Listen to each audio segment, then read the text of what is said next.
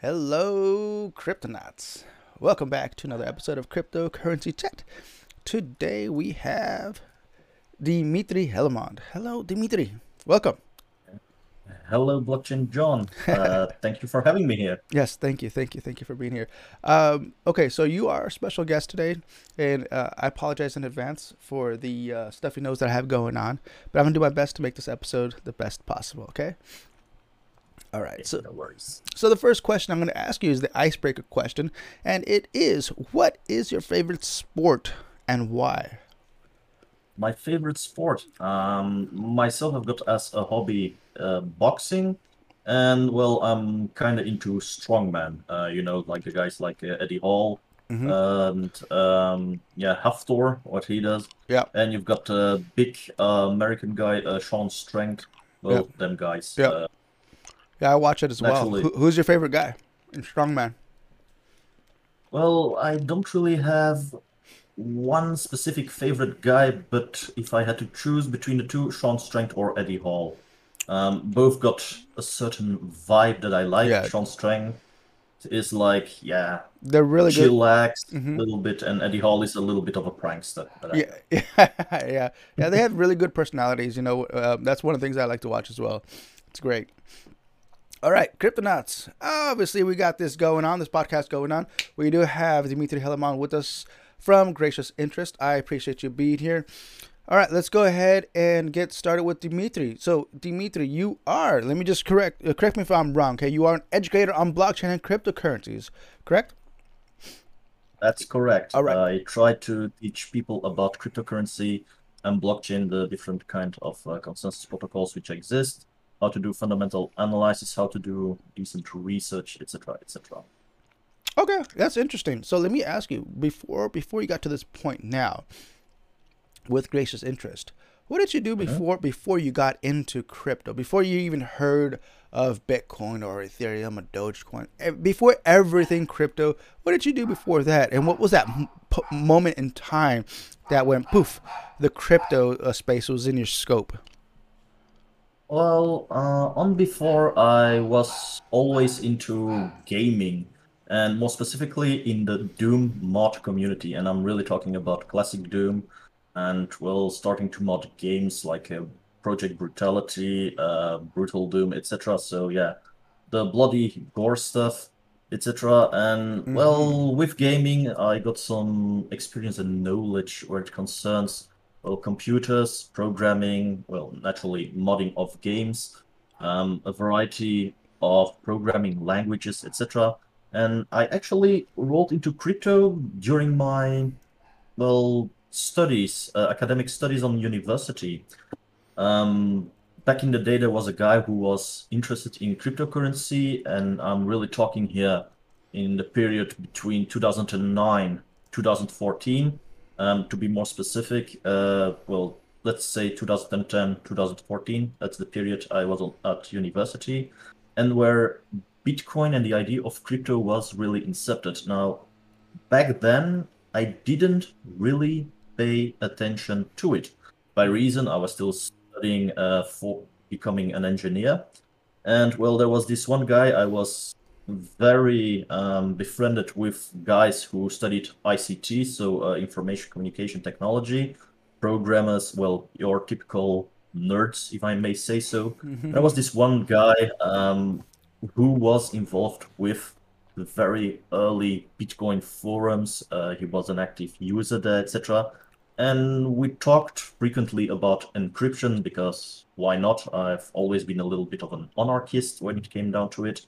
So I was kind of interested in, well, censorship proof stuff and into cryptography. Uh, we talked about cryptocurrency, and sometimes he gave me updates, etc., but I didn't really pay attention. And well, 2014, I graduated, um, moved away from home quite quickly, even. Uh, went living with uh, my best friend in, well, a shared apartment. I stayed for several years, but naturally, with that came um, financial trouble. By reason, well, I didn't really have a reserve, so I had to make, well, I had to go to work to earn money, um, to pay my bills, etc., etc. And actually, as any young guy um, who sees his low financial means, you start to look to make investments, start or try to plan or try out things to make money. And back then it was about 2016, 2017. I was at a point where I was like, okay, I want to make investments into something which got a decent return. Um, back in those days, I was also um, going to uh, what's the word again? Uh, sorry, guys. Um, I'm not natively English. I'm Dutch, so pardon me. Sometimes I need to search mm-hmm. my words here. Okay. Um, I went to a congress of um, Kiyosaki, Robert Kiyosaki from oh, uh, yes. Rich Dad Poor Dad. Uh huh. Yeah, yeah.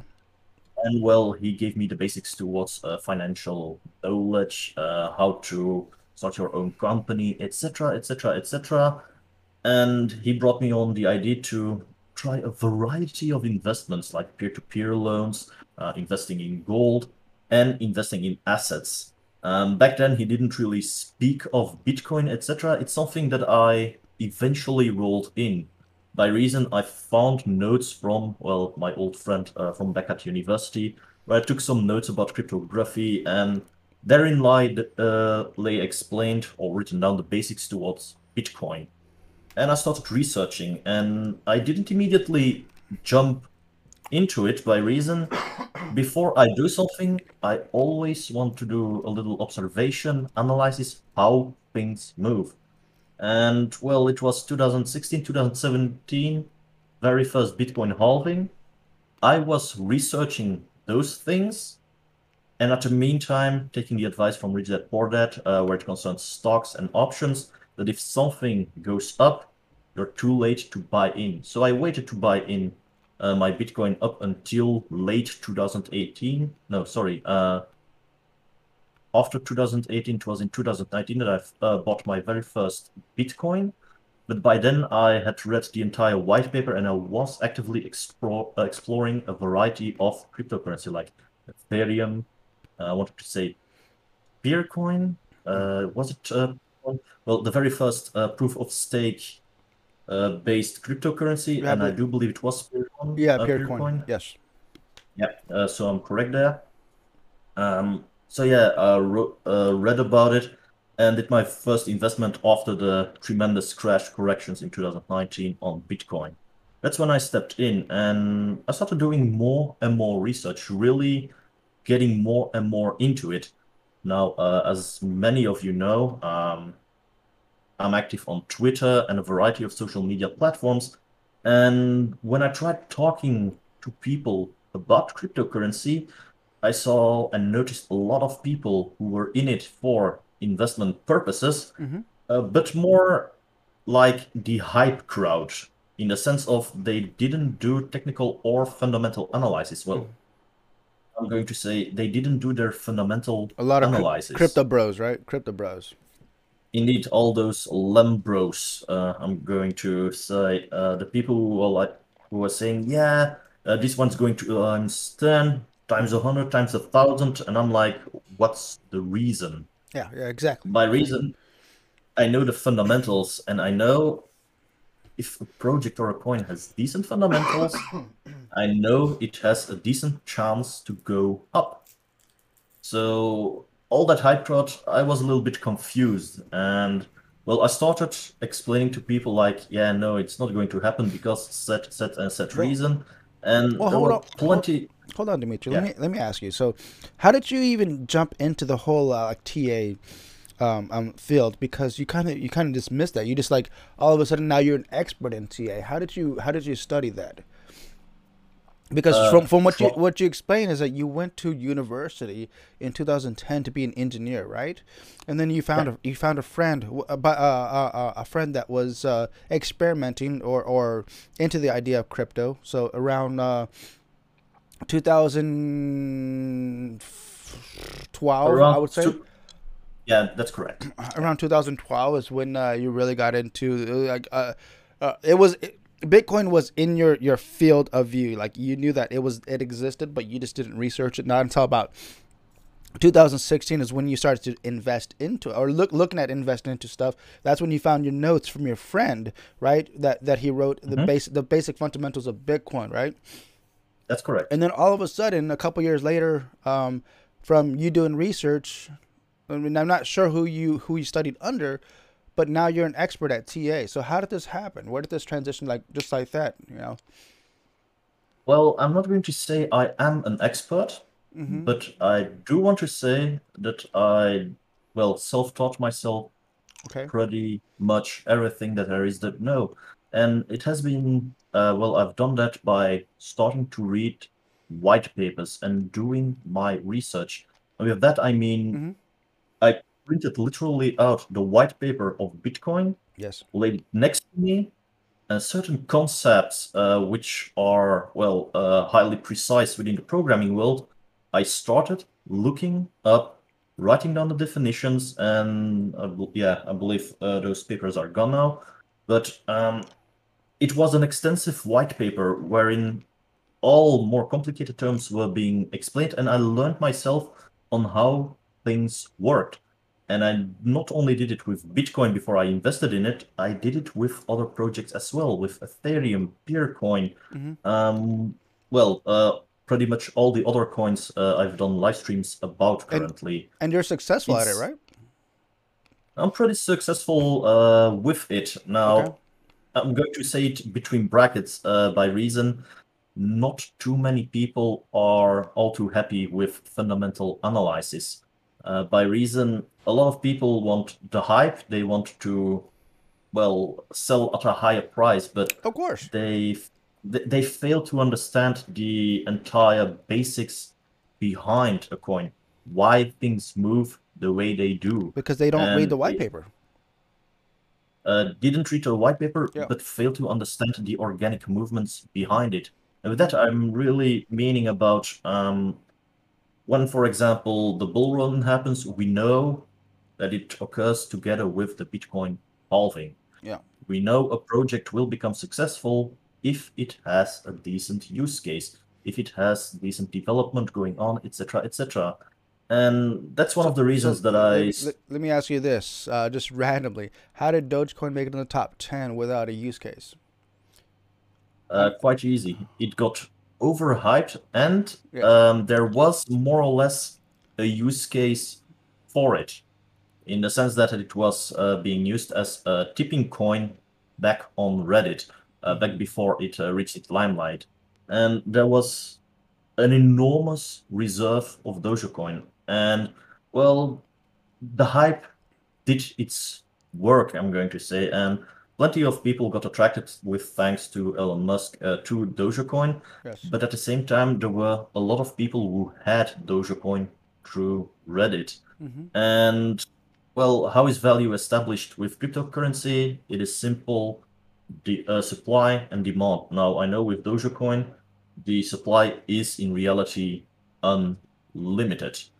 However, demand started increasing due to the call out by Elon Musk and by the reason that Dogecoin suddenly got listed, well, about everywhere on all exchanges, meaning a lot more people wanted their hands on Dogecoin. Yeah. And if you take uh, now, for example, uh, the graph with it, and you compare it towards its all-time high, well, you will clearly see that it came crashing down tremendously, and it's now currently trading at a slightly higher level when compared to 2018 or the years prior.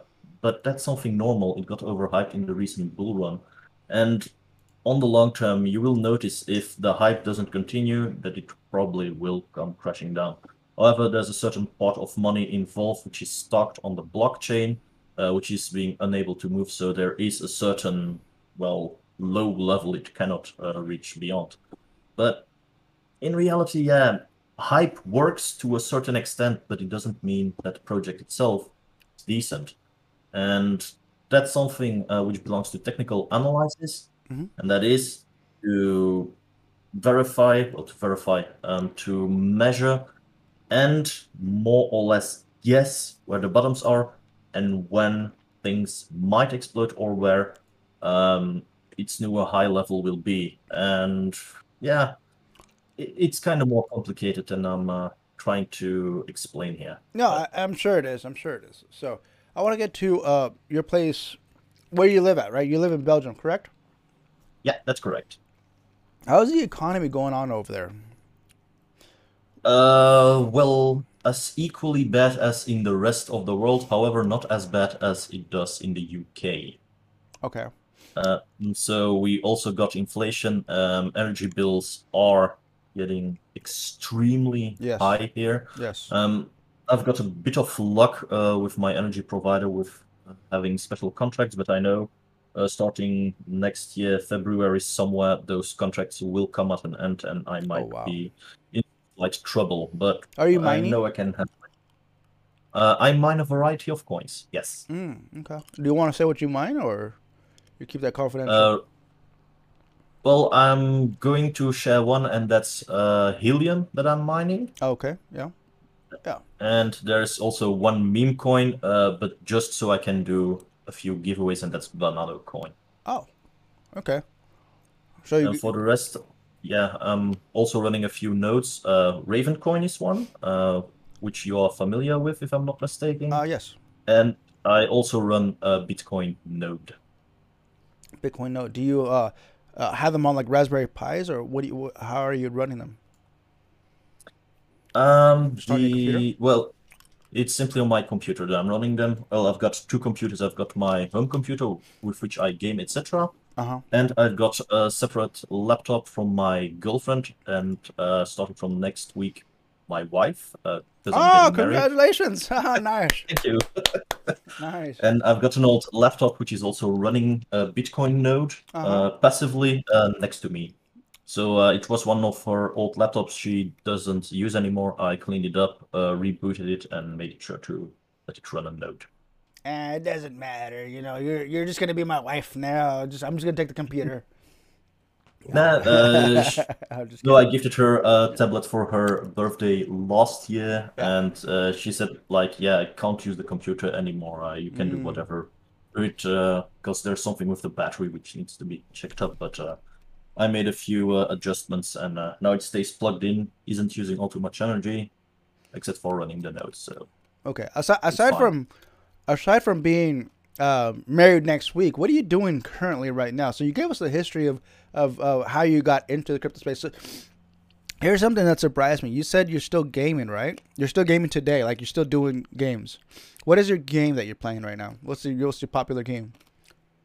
Well, um, it switches uh, depending on my fancy. I'm a big fan of Terraria, and I'm currently tr- uh, playing the tModLoader, so naturally still modding. Mhm. Um, I've recently played some uh, Duke Nukem uh, 3D, uh, the 20, uh, 20th uh, birth, well, uh, year edition Mhm. uh, on Steam, and yeah, naturally uh, Interesting. Doom. If I can find a new WAD uh, to mod. Have you heard of Rust? I've heard about it. I need to look it up once again. Uh, Yeah. what it was about. So what's interesting about Rust is that uh, one of the developers over in um, Ravencoin, he uh, he made a, he made a coin that's pegged to the Rust game time. So depending on how much time you play on on Rust, depending on how many trees you chop, rocks you you break, whether that be stone, uh, iron, or sulfur, or um, how many like bears, and let me see what else, deer, how many animals you kill within the game, how many um, uh, uh, NPCs you kill in the game. Um, you you start to earn crypto coins within the game. Just you playing the games, which is kind of cool. I thought it was really cool that you can, and then you build up your house, right, to protect protect Uh, yourself from elements. uh, well, that's going to be a development in Web three and uh, metaverse. So blockchain gaming, I know, is uh, increasing in popularity. Yeah, but see, the, had, the, the uh, thing the thing is, he didn't he didn't make. What's really cool about this is that he didn't make Rust. Rust itself is already a game. You can just mod it, right? So all he did was just add a little mod to um, add tokens within it, an incentive to play on his server, right? So as you continue to play normally, you're earning tokens that goes into your MetaMask wallet. Yeah, it's a cool concept. I'm going to say. Um, not immediately. Sorry if I'm remaining slightly more passive here, but That's I've okay. seen uh, through through my live streams plenty of projects uh, which are blockchain-based gaming, Uh-huh. and it's both combination of um, really games built upon a blockchain yes. or games being linked like Rust to a blockchain with some modding going on, with, as you said, the tokens uh, being created based on the amount of sulfur, wood, etc., being Yes. mined. So it isn't the very first time I'm uh, seeing something like What that the one. what other games do you know of? I'm always curious. Uh, well, I had a few visitors in a Telegram channel. Um, what was the game called? It was something with uh, mini bots. I know my co-host from uh, Crypthusiasts uh, likes to talk about it. I don't know uh, Hmm. how far it went. I believe there's also a game uh, called Castle Wars. It's a classic one, Mhm. uh, but I do believe there's also a blockchain involved. Hmm. Uh, well, a version exists with a blockchain involved. Another one, and that's from one of my more uh, favorite projects. It isn't really blockchain-based gaming, but you can earn Nano by playing Nano Browser Quest, Yeah. and it's really a game. Browser Quest is uh, the original title. You played on uh, Mozilla Firefox. It's just a simple character, two-dimensional indie game. Um, you level up, but Nano made a f- well the two members from the community made an adjusted version whereby you need to earn certain achievements and those achievements lets you earn nano and if you Uh-huh. finish the game you defeat the boss you get a playout in your wallet Interesting. simple as that So here's one And of the I've played first games, one of the first blockchain games I've played. Um, I, I no longer play it, and I'll explain to you why here in a bit. So it's called Ethermon. Of course, it's it's a game based off uh, the Ethereum blockchain. Um, Mhm. When Ethereum first came to fruition with the EVM, right, the uh, the Ethereum virtual machine, um, a lot of developers started developing games on on uh, on Ethereum. Uh, one of them was Ethermon, and I personally like Pokemon. I'm a I'm a Pokemon fanatic. I love Pokemon. So now with Ethermon, it's literally just uh, e- uh, Ethereum monsters on the Ethereum blockchain. I was like, this is so cool. I can do this. I can battle them. I can train them. I can make I can level them up, make them stronger and stuff. That's so cool. And on top of that, they're mine. They're in my wallet, so I can trade them up on OpenSea if I wanted to. Right? That was really cool. I like that whole concept. So I would play a lot. You know, I was one of the first early guys uh, that got into the uh, Ethereum uh, ICO in the early days. So I, I was able to get a lot, a lot of Ethereum in the early days. Excuse me. Um, so playing playing Ethermon was so fun to me because transaction fees at that time, before the whole you know big big push up that everybody was using uh, Ethereum, I was literally paying three to ten cents per transaction, and that was so fun. I love yeah it. those were the, those were the good days for ethereum when it uh, wasn't as uh, highly valuable as it is today and that transaction fees were uh, and gas fees were still more or less manageable Yeah. Uh, that's also one of the developments I've uh, actively seen, and uh, well, yeah. I loved it. So I would always play that every single day. I would always level up my monsters and play on the adventures and and um.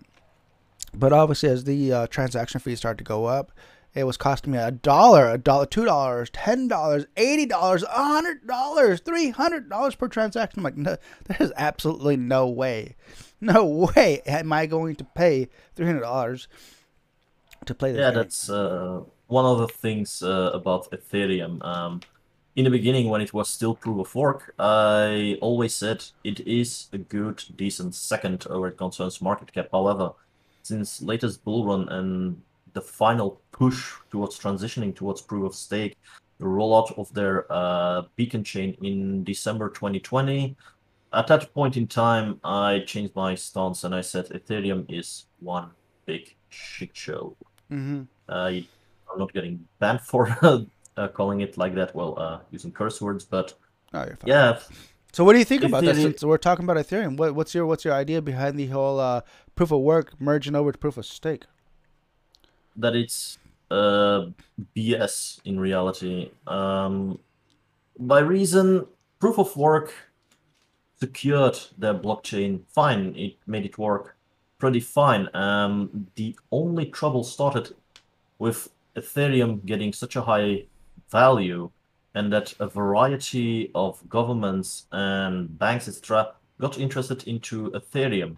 and at a certain point in time, you noticed with the EIP, so the improvement mm-hmm. protocols that started to be rolled out, that it was less about securing the blockchain and more about alienating the miners, mm-hmm. seemingly making yes. it less secure, making it uh, much less attractive to, well, normal retail users like you and I, um, mm-hmm. which is definitely um, reflected into the high gas fees during a bull run. Yes.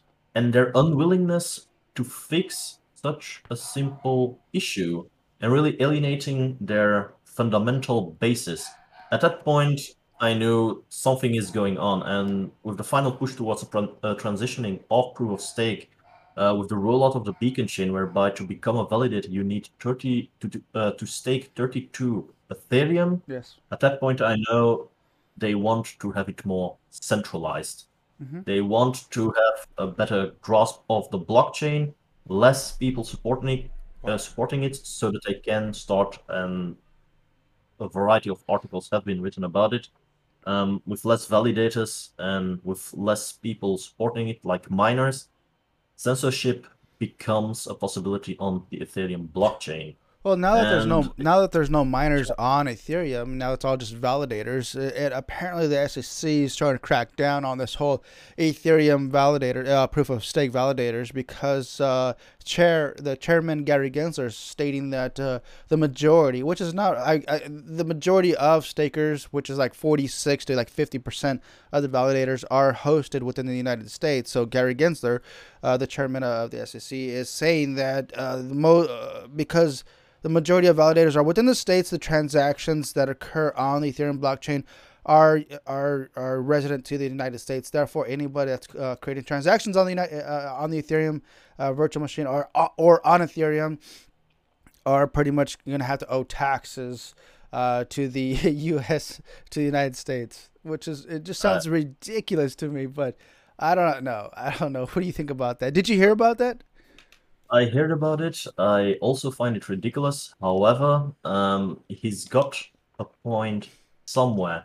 By reason, uh, plenty of people actually staked their Ethereum not directly onto the Ethereum blockchain, but through exchanges. And I'm really mentioning yes. here Kraken. I believe Binance also has the option. Yes. And they are running their very own a variety of validators. Yes but it also implies um, those validators are being run in the places where their headquarters are. And coincidentally, that happens to be the US. Yes. So, on that account, I dare say, yes, he's got a point somewhere. However, am I in favor of his opinion? Not really. Um, by reason, the SEC doesn't need to be involved with uh, cryptocurrency when it comes down to it. Uh, they've got no business going on about it. By reason, well, it is a separate market. Um, something they highly rejected, scoffed at, etc. But now that it has attained a trillion market cap in total, suddenly things become very interesting. And naturally, they want to leverage money out of it. Uh, what can we do about it? Not much, sadly enough. I'm not a fan of them getting involved, uh, neither am I a fan of um, government saying we need to introduce more regulations to get cryptocurrency more mainstream. I'm against that statement entirely because I'm of the opinion the crypto market has been developing and innovating pretty much fine without such regulations. Sure, there are uh, the scam groups, the hypes, etc., but anyone with a little bit of fundamental and technical knowledge can spot the scam and shitcoins and evade them. And it's really the poor suckers who mm. fall for uh, scams, in my opinion. And actually, but at the same time, yeah, they will get involved. I have no questions about that one.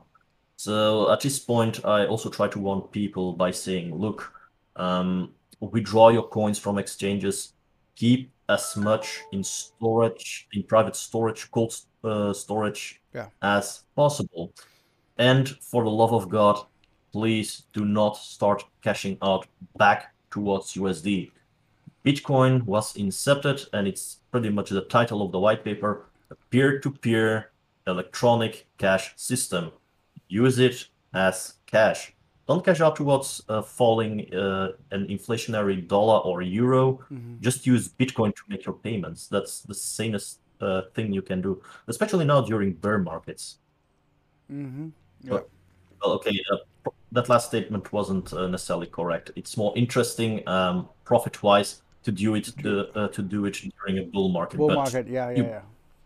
you catch my drift when I'm trying Yeah, to point at. Yeah.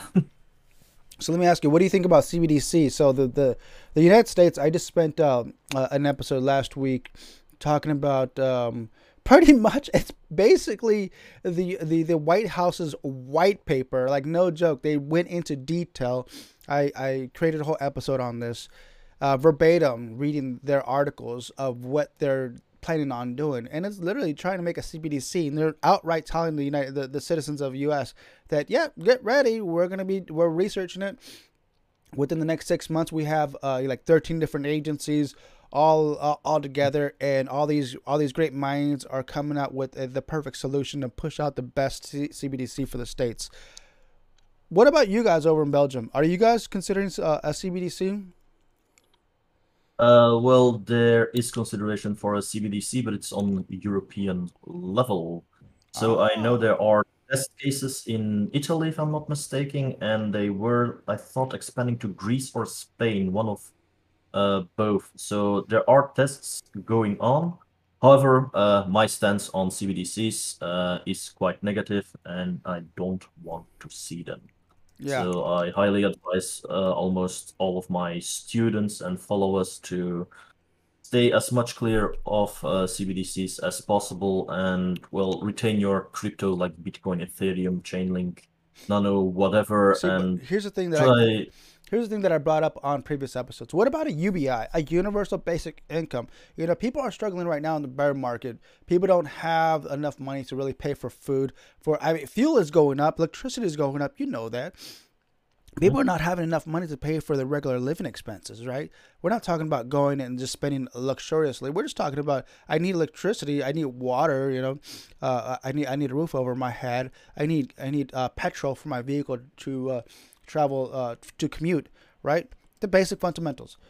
But when you don't have the actual income to to sustain you for those basic basic necessities, the government says, "Hey, best buddy, guess what?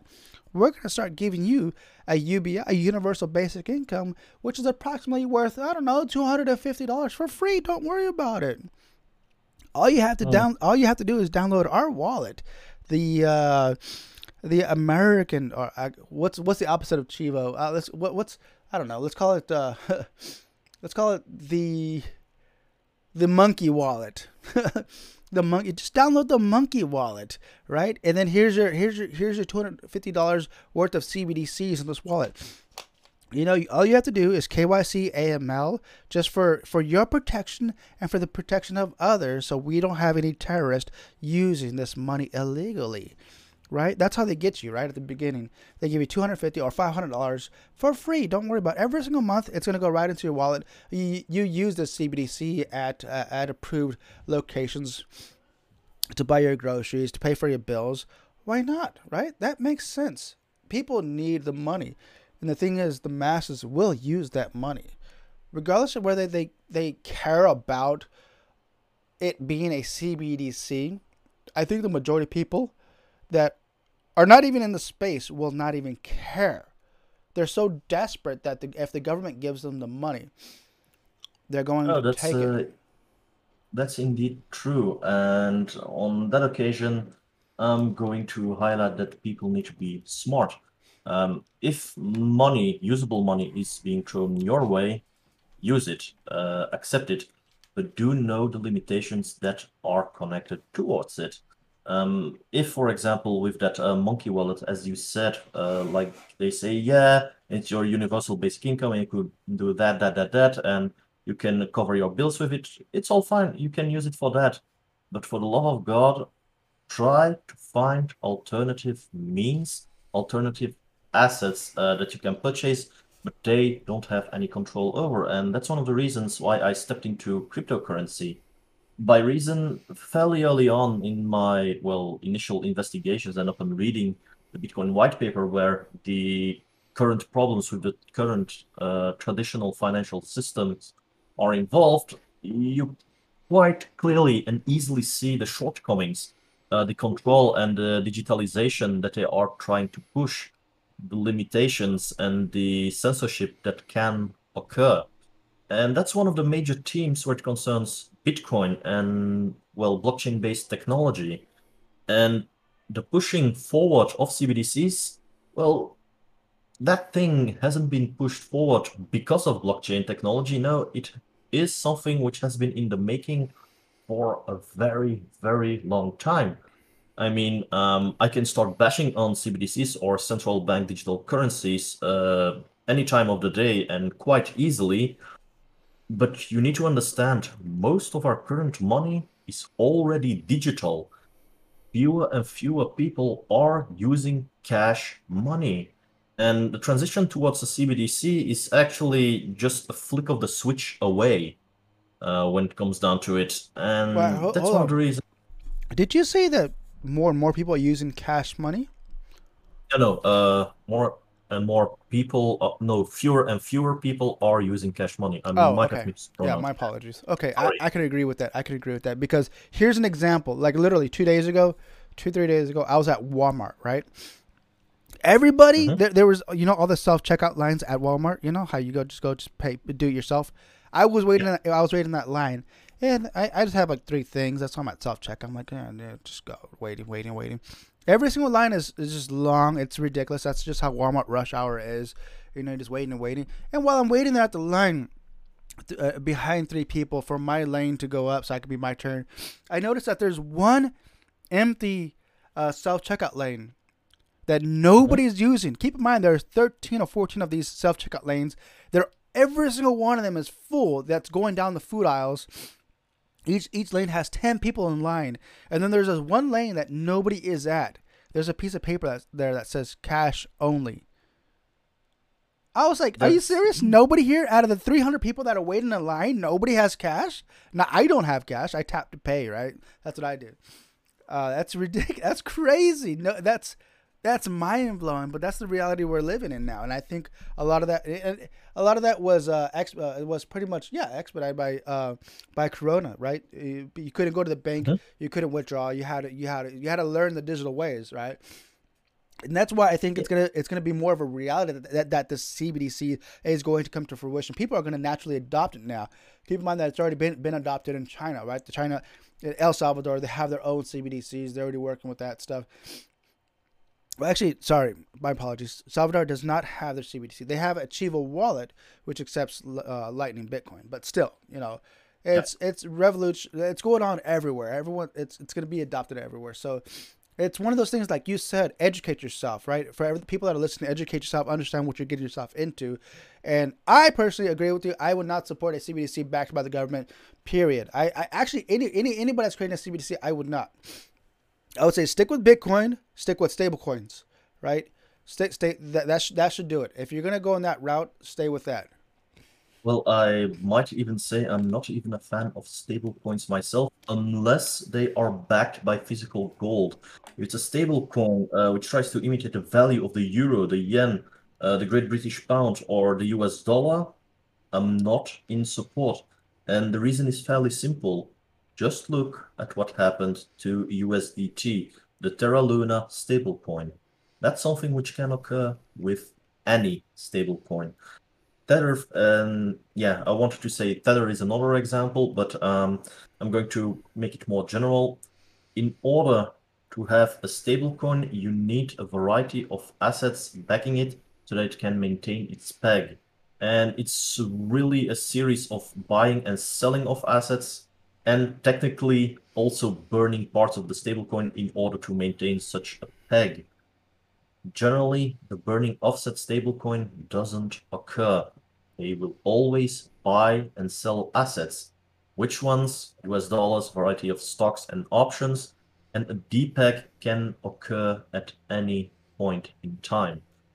Uh, for example, if the stock market, like the last couple of weeks, starts crashing tremendously, well, naturally, what do you need to do in order to maintain such a peg? Well, depending on the system and how it is built, it either needs to buy in additional stocks in order to compensate the losses, or it needs to sell off aggressively, which is what occurred as the final switch with Terra Luna, and they dumped more than 80k, I believe, uh, 80,000 Bitcoin straight onto the market, which brought everything crashing down.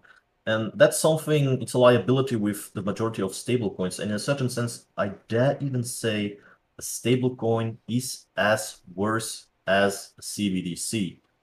However, uh, one of the primary advantages of a stablecoin is that it still has a blockchain.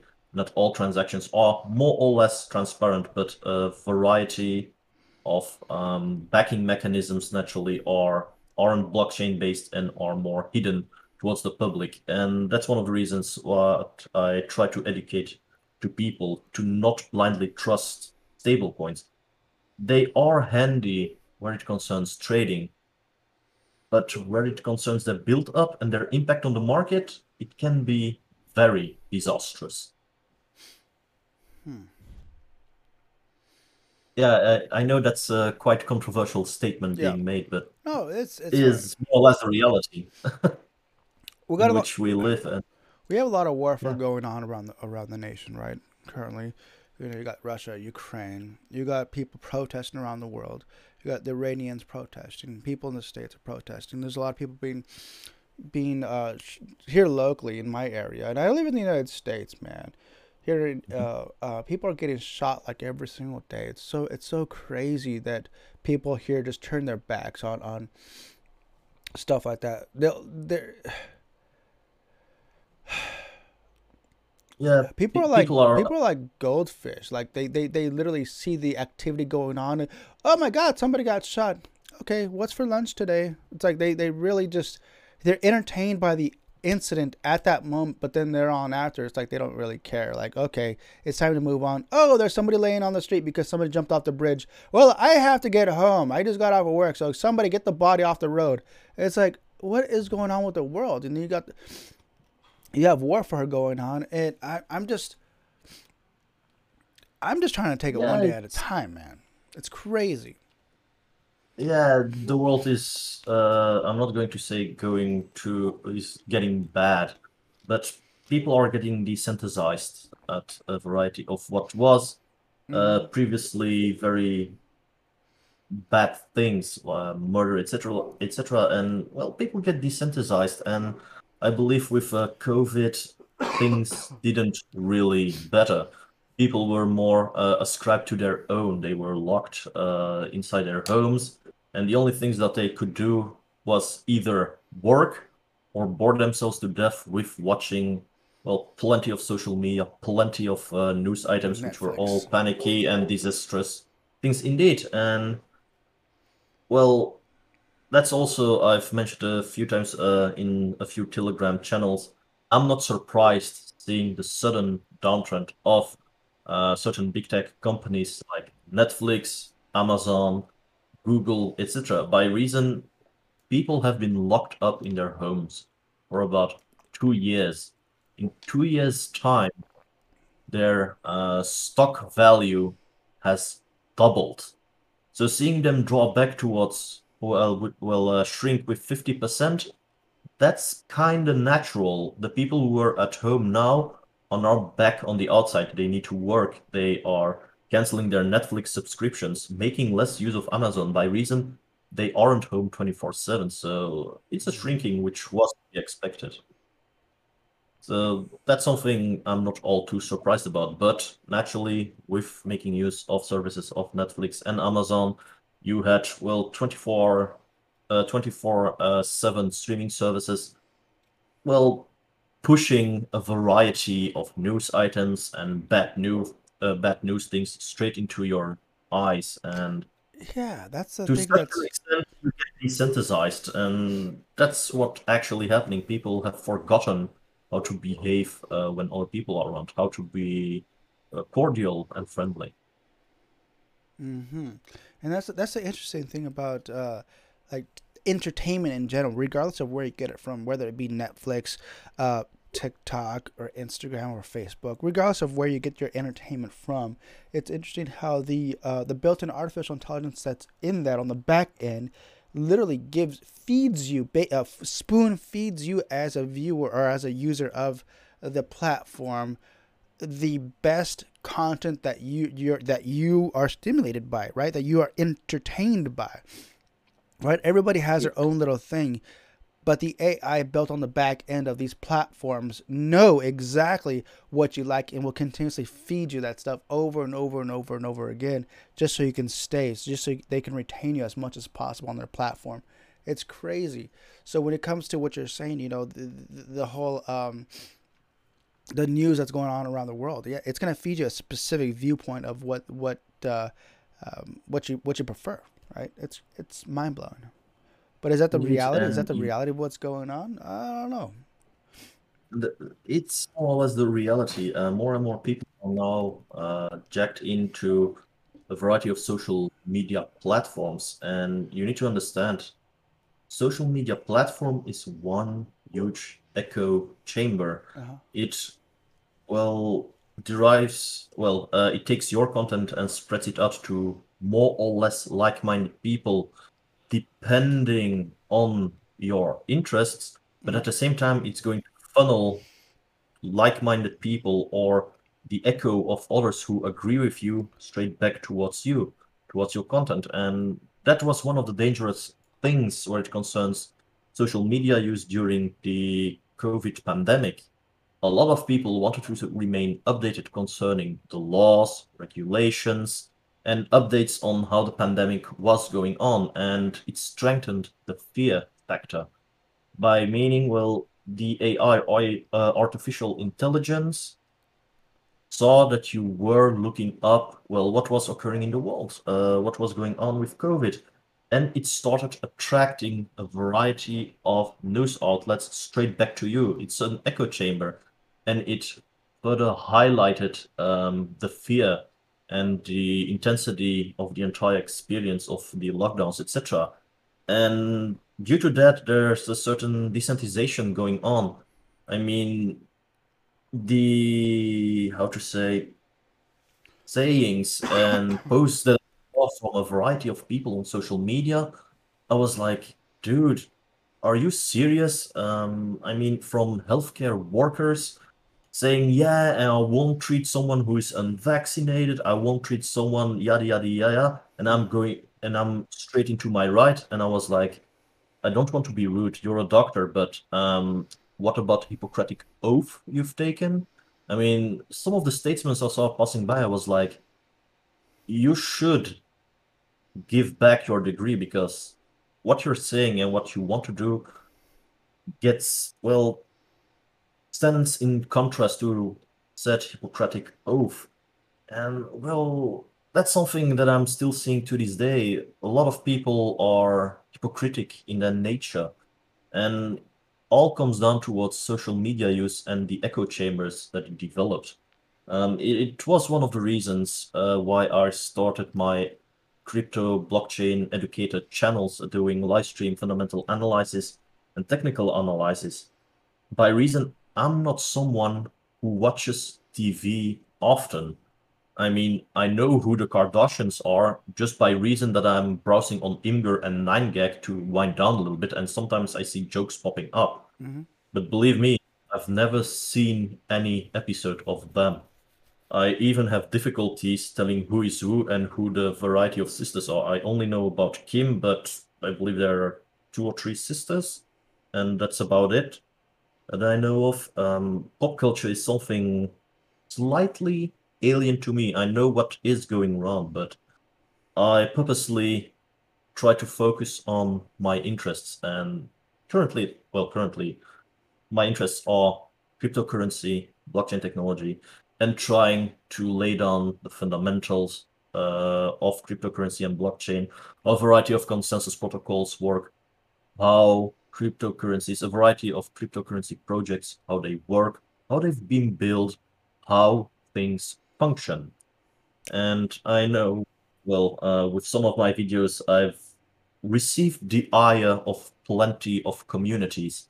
mostly from people who jumped in for the hype but didn't really do their research. And generally, in those live streams, it's me, well, involuntarily popping their bubbles, um, highlighting things that they oversaw and drawing conclusions they don't want you to make.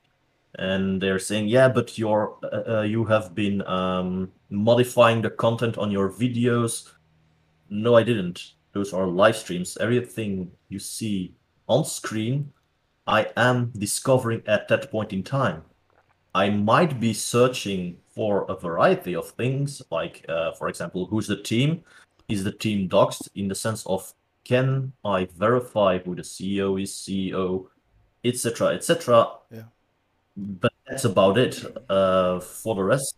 I didn't do any pre-research. I'm really showing on screen what they're telling placing it in a correct context. Well in the context they well like it is presented on screen really. Um, it's kind of hard making things up on live stream and uh, drawing certain conclusions. I mean all my live streams are for free to view for everyone. I'm not getting paid for doing them. So what is my gain if i were to talk positive about project or negatively if i don't get paid for it? I mean i show the things as they are and that's not something all too well liked so yeah So if somebody, uh, if somebody wants a TA in regards to a certain coin, can they reach reach out to you? Say, for example, somebody Yes. wants a, a TA for. Uh, I I'm not much into TAs or FAs or anything like that. I don't know much about that, so I probably have to watch some of your videos just to get a general understanding. Actually, if you can make just a basic video of what FA and TA is all about, because I don't really know. I don't. I, I'm I'm I'm more of a hodler kind of guy. You know, I just buy and I hodl. Um, Well, myself, I'm not really into TA, so in technical analysis, with technical analysis, to put it in the proper context, I mean, I'm not actively analyzing charts to, uh, through TradingView, drawing lines, recognizing patterns. I can do them. I do them generally very briefly as an introduction towards the coin, uh, just to uh, show people like, okay, these are the current market conditions. First, I show Bitcoin on how it's performing in the last couple of weeks or months. Before I get over towards the factual point I want to analyze, just to get a grip, is it um following market trends or is it doing something separately? Because that's one of the very uh, first fundamental things you can verify. If it does something else than the market movements, why so? That's the very first question you should ask yourself. And after doing that technical analysis to see does it follow the market, is there a deviation, why, why not, etc. I generally jump in, uh, start analyzing uh, if there's a contract, is it a coin or a token. Um, to get a little bit educational here, uh, a, I consider a cryptocurrency a coin if it has its very own blockchain. mhm. It is a token when it is built upon another blockchain. For example, um, Cumrocket is a token. By reason, it is based on the Binance Smart Chain. So it is a token. What about Bitcoin is what about Yeah. XRP? uh, XRP. I need to verify. I do. bel uh, sorry, XRP is a token. By reason, it has been pre-mined and uh, hold in escrow. Um, it has its very own blockchain, yes, but in this instance, it is one of those more special cases. In a sense, generally, if it has a very own blockchain, you can't do a pre-mint by reason uh, with a decent distributed system and a decent decentralized system, your distribution will also be well spread over time. Now, what occurs with XRP? They pre-mined everything. They implemented a blockchain Uh-huh. to verify transactions in a certain decentralized manner, but they then saved the entire reserve in a variety of escrows and programmed a timing schedule.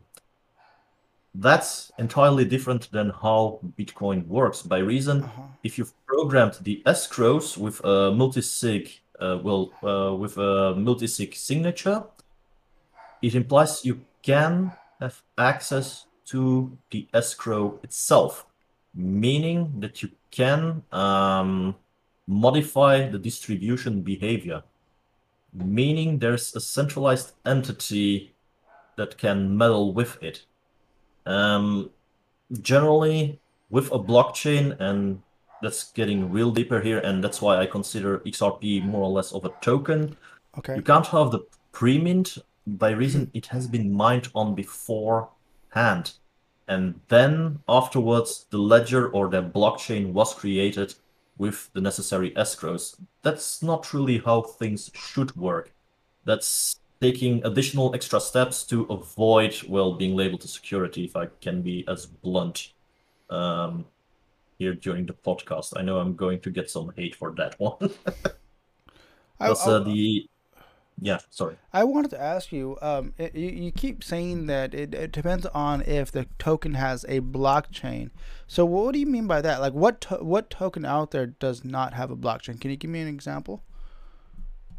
Uh, well, CBDCs, for example, do not have their very own blockchain. That's a very easy example. Um, but with that, I want to say their very own native blockchain from which they can be mined, by which you can earn additional tokens by performing work. For example, Ethereum is a coin, despite being a proof of stake and my um, negative stance about them currently. However, their coins are still being mined in a sense through validators. Validators receive Ethereum for the work they've done.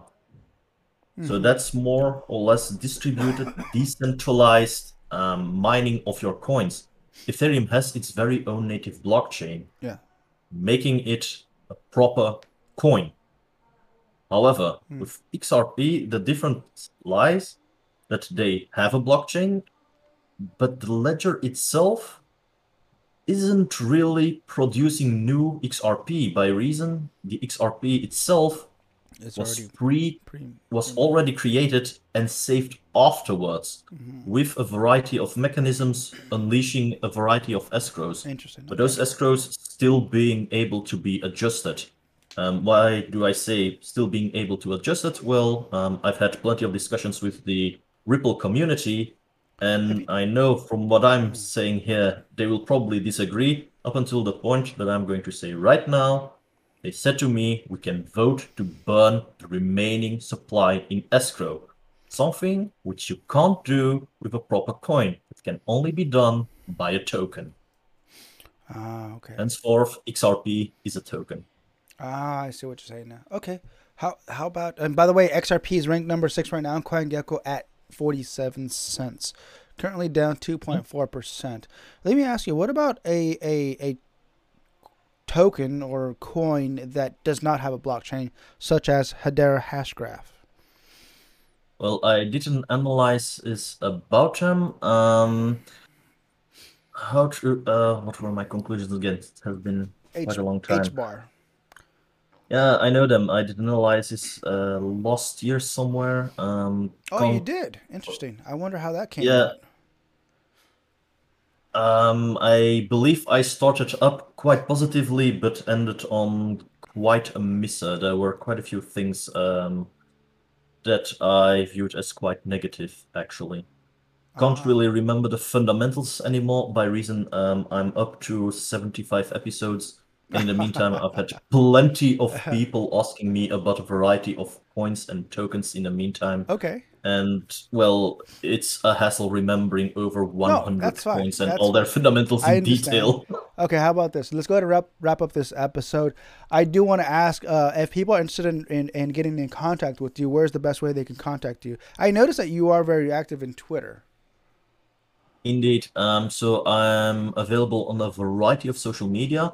Uh, easiest is to DM me or uh, tag me on Twitter.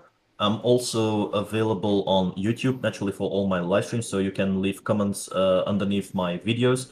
I generally respond quite quickly. I'm also on Gettr, Rumble, and TikTok, Instagram, Facebook. and all of them I'm easily reachable if you just leave a comment on one of the videos. Twitter, most likely, um, if you send me a DM, I will respond. Okay, perfect. All right, let's go ahead and wrap this episode up. Thank you, Dimitri, for being on the podcast, and congratulations on your marriage next week, buddy. Yeah. Thanks, thanks, thanks. thanks. I appreciate that. All right, Cryptonauts, let's go ahead and pull up the coin tree here real quick. Um, if you're interested in helping donate into our podcast to the C3 Media cause of bringing more people onto the podcast, I'd appreciate your little donations over uh, at our coin tree. You can donate via uh, Bitcoin, Ethereum, BNB, Raven, uh, Bat, a bunch of other coins. If you want to hang out with us, we do have a Discord, our YouTube channel, we have a Twitter, Twitch, and if you want to listen to, this, to the podcast, we are on Spotify and Anchor. So, with that said, until next time, Cryptonauts, stack sats, and hodl. Adiós.